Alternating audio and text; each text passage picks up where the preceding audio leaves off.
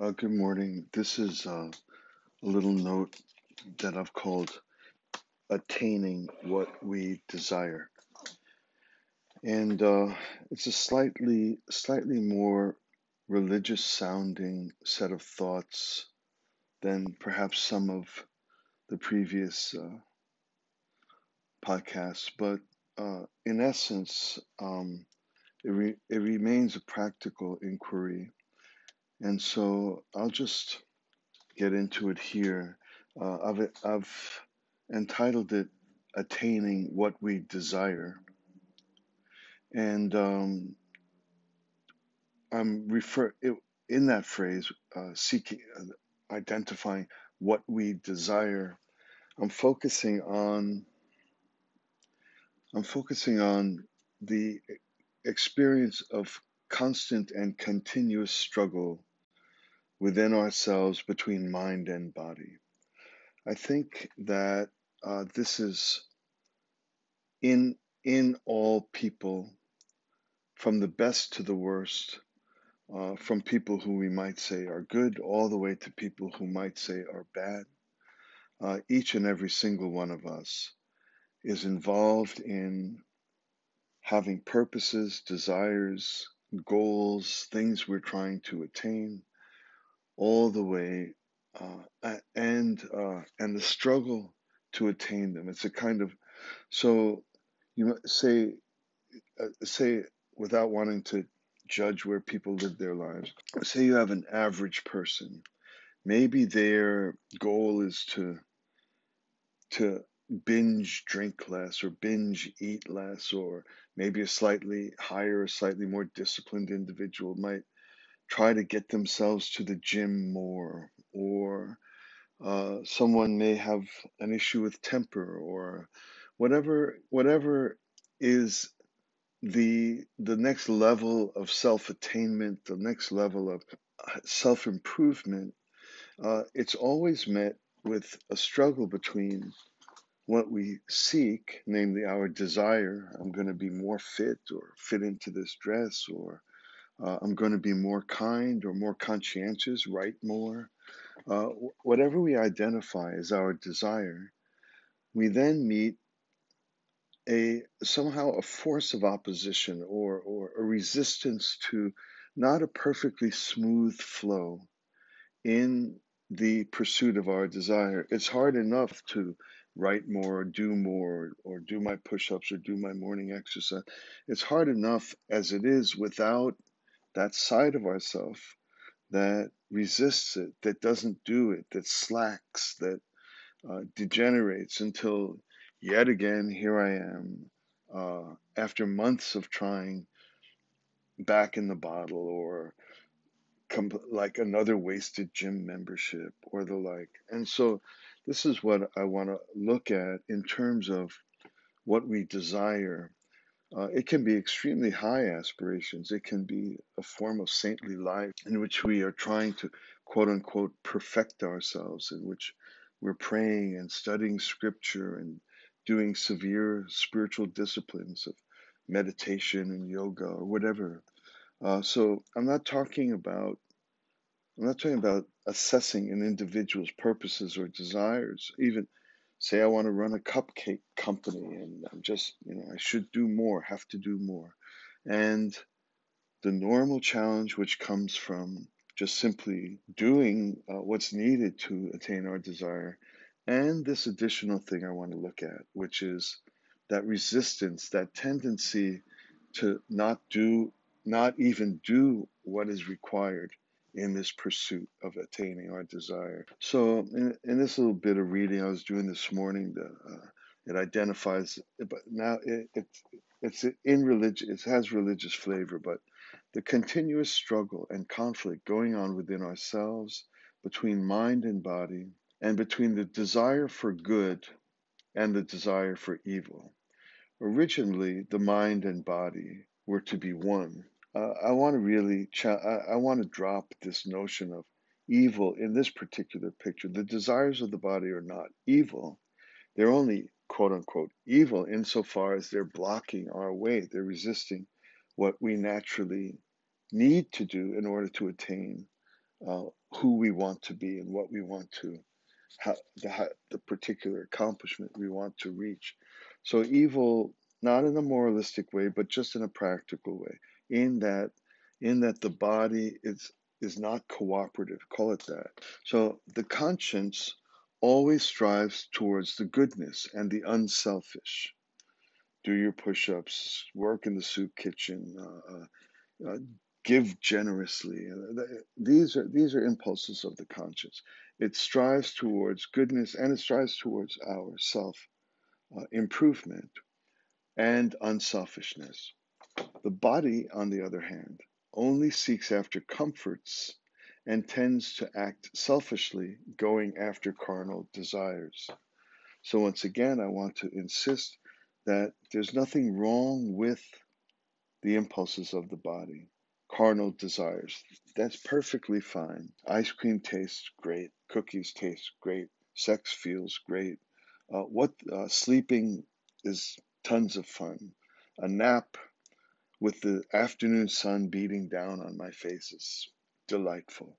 So I'm not critiquing or criticizing the impulses of the body. I'm just describing them as that the body seeks its own joys, its own selfishness. It's not coming up. It's the body itself is not coming up with uh, ideas to to discipline oneself and go to the gym and and cause pain in in uh, my muscles and my shoulders from from the weights I'm lifting. The the body is is a self-oriented or selfish uh, entity not not moralistic on it. It's perfectly good. It feels great. The stuff of the body is great, but it is its impulse towards itself pleasuring is precisely an obstacle toward anything we seek to attain. Get richer, get more cars, whatever we're seeking to attain. The body's self interest is going to be working against it. It just wants a nap in the afternoon. It doesn't want to be hunched over three computer screens, day trading, which is hard work. So uh, here's the dichotomy that I've set up in this little conversation here that attaining what we desire has the conscience, which pushes us toward selflessness, unselfishness, self discipline, the harder sides of things. And you have the body, a perfectly kind of goofy friend that you know what he's like or she's like. They always want to go out and have fun uh, and not really lending themselves to getting a higher, a higher and more disciplined and more accomplished self. And so, so then reading more, it says, people are not ca- capable of dominating. Oh, oh, the next thing I want to point out is, oh, I have the, the conscience what I want to point out that the conscience is something like God within. It it hundred percent of the time is guaranteed to express a a kind of chastising of this selfishness of the body. Go do more. Go give more. Go help more. Go love more. Uh, uh, clean up, even though it wasn't your mess. It, it, the the conscience is a godlike thing. It's it's it's like a, a goody like a, a goody two shoes. It's like always always kind of bright and let's go running and, and let's go help that poor person that fell down. Is it um it's it's godlike. And so the reason the only reason why I introduce God in here is because of the next little part of the, what I read is people are not ca- capable of dominating their body without uniting God within the self. The only power that enables the mind to have dominion over the body is generated by the unity of the mind with God's truth and love. Let's call God's truth and love that little habit of conscience, that little voice of conscience. It will always be true, it will always be loving. And so without without forcing kind of more belief than the listener has here, let's just say that little voice is like God's truth and loves, love. It'll be true and it'll be loving and it'll be constant and it, it will be, it won't be uh, compromising. It's God-like. So the mind is the subject partner and the body is the object partner. That's the original dichotomy that I set up earlier, in which we're trying to attain our desires. We're trying to get better. We're trying to discipline ourselves. We're trying to improve. The body wants to nap, sleep, and have as much sex as it can get away with. That's the body. And the mind, mind is subject, body is object. Mind is trying to improve us. The body's trying to have some fun. And this little this little part I read is the only power that enables the mind to have dominion over the body, which is simply the process by which we can attain our desires. Unless the mind is successful, we will not be able to attain our desires.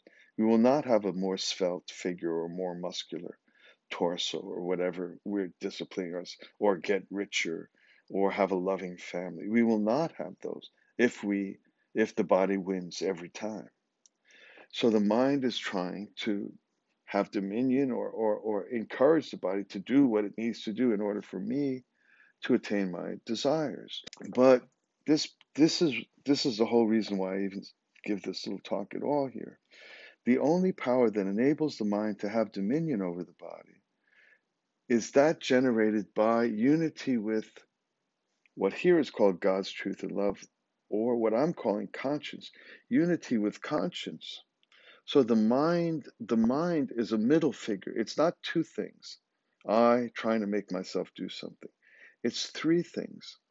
It's the mind, my me trying to make myself do something, but that odd and curious element of conscience, which is a third element, which is which is defining a way of life that brings about my self improvement.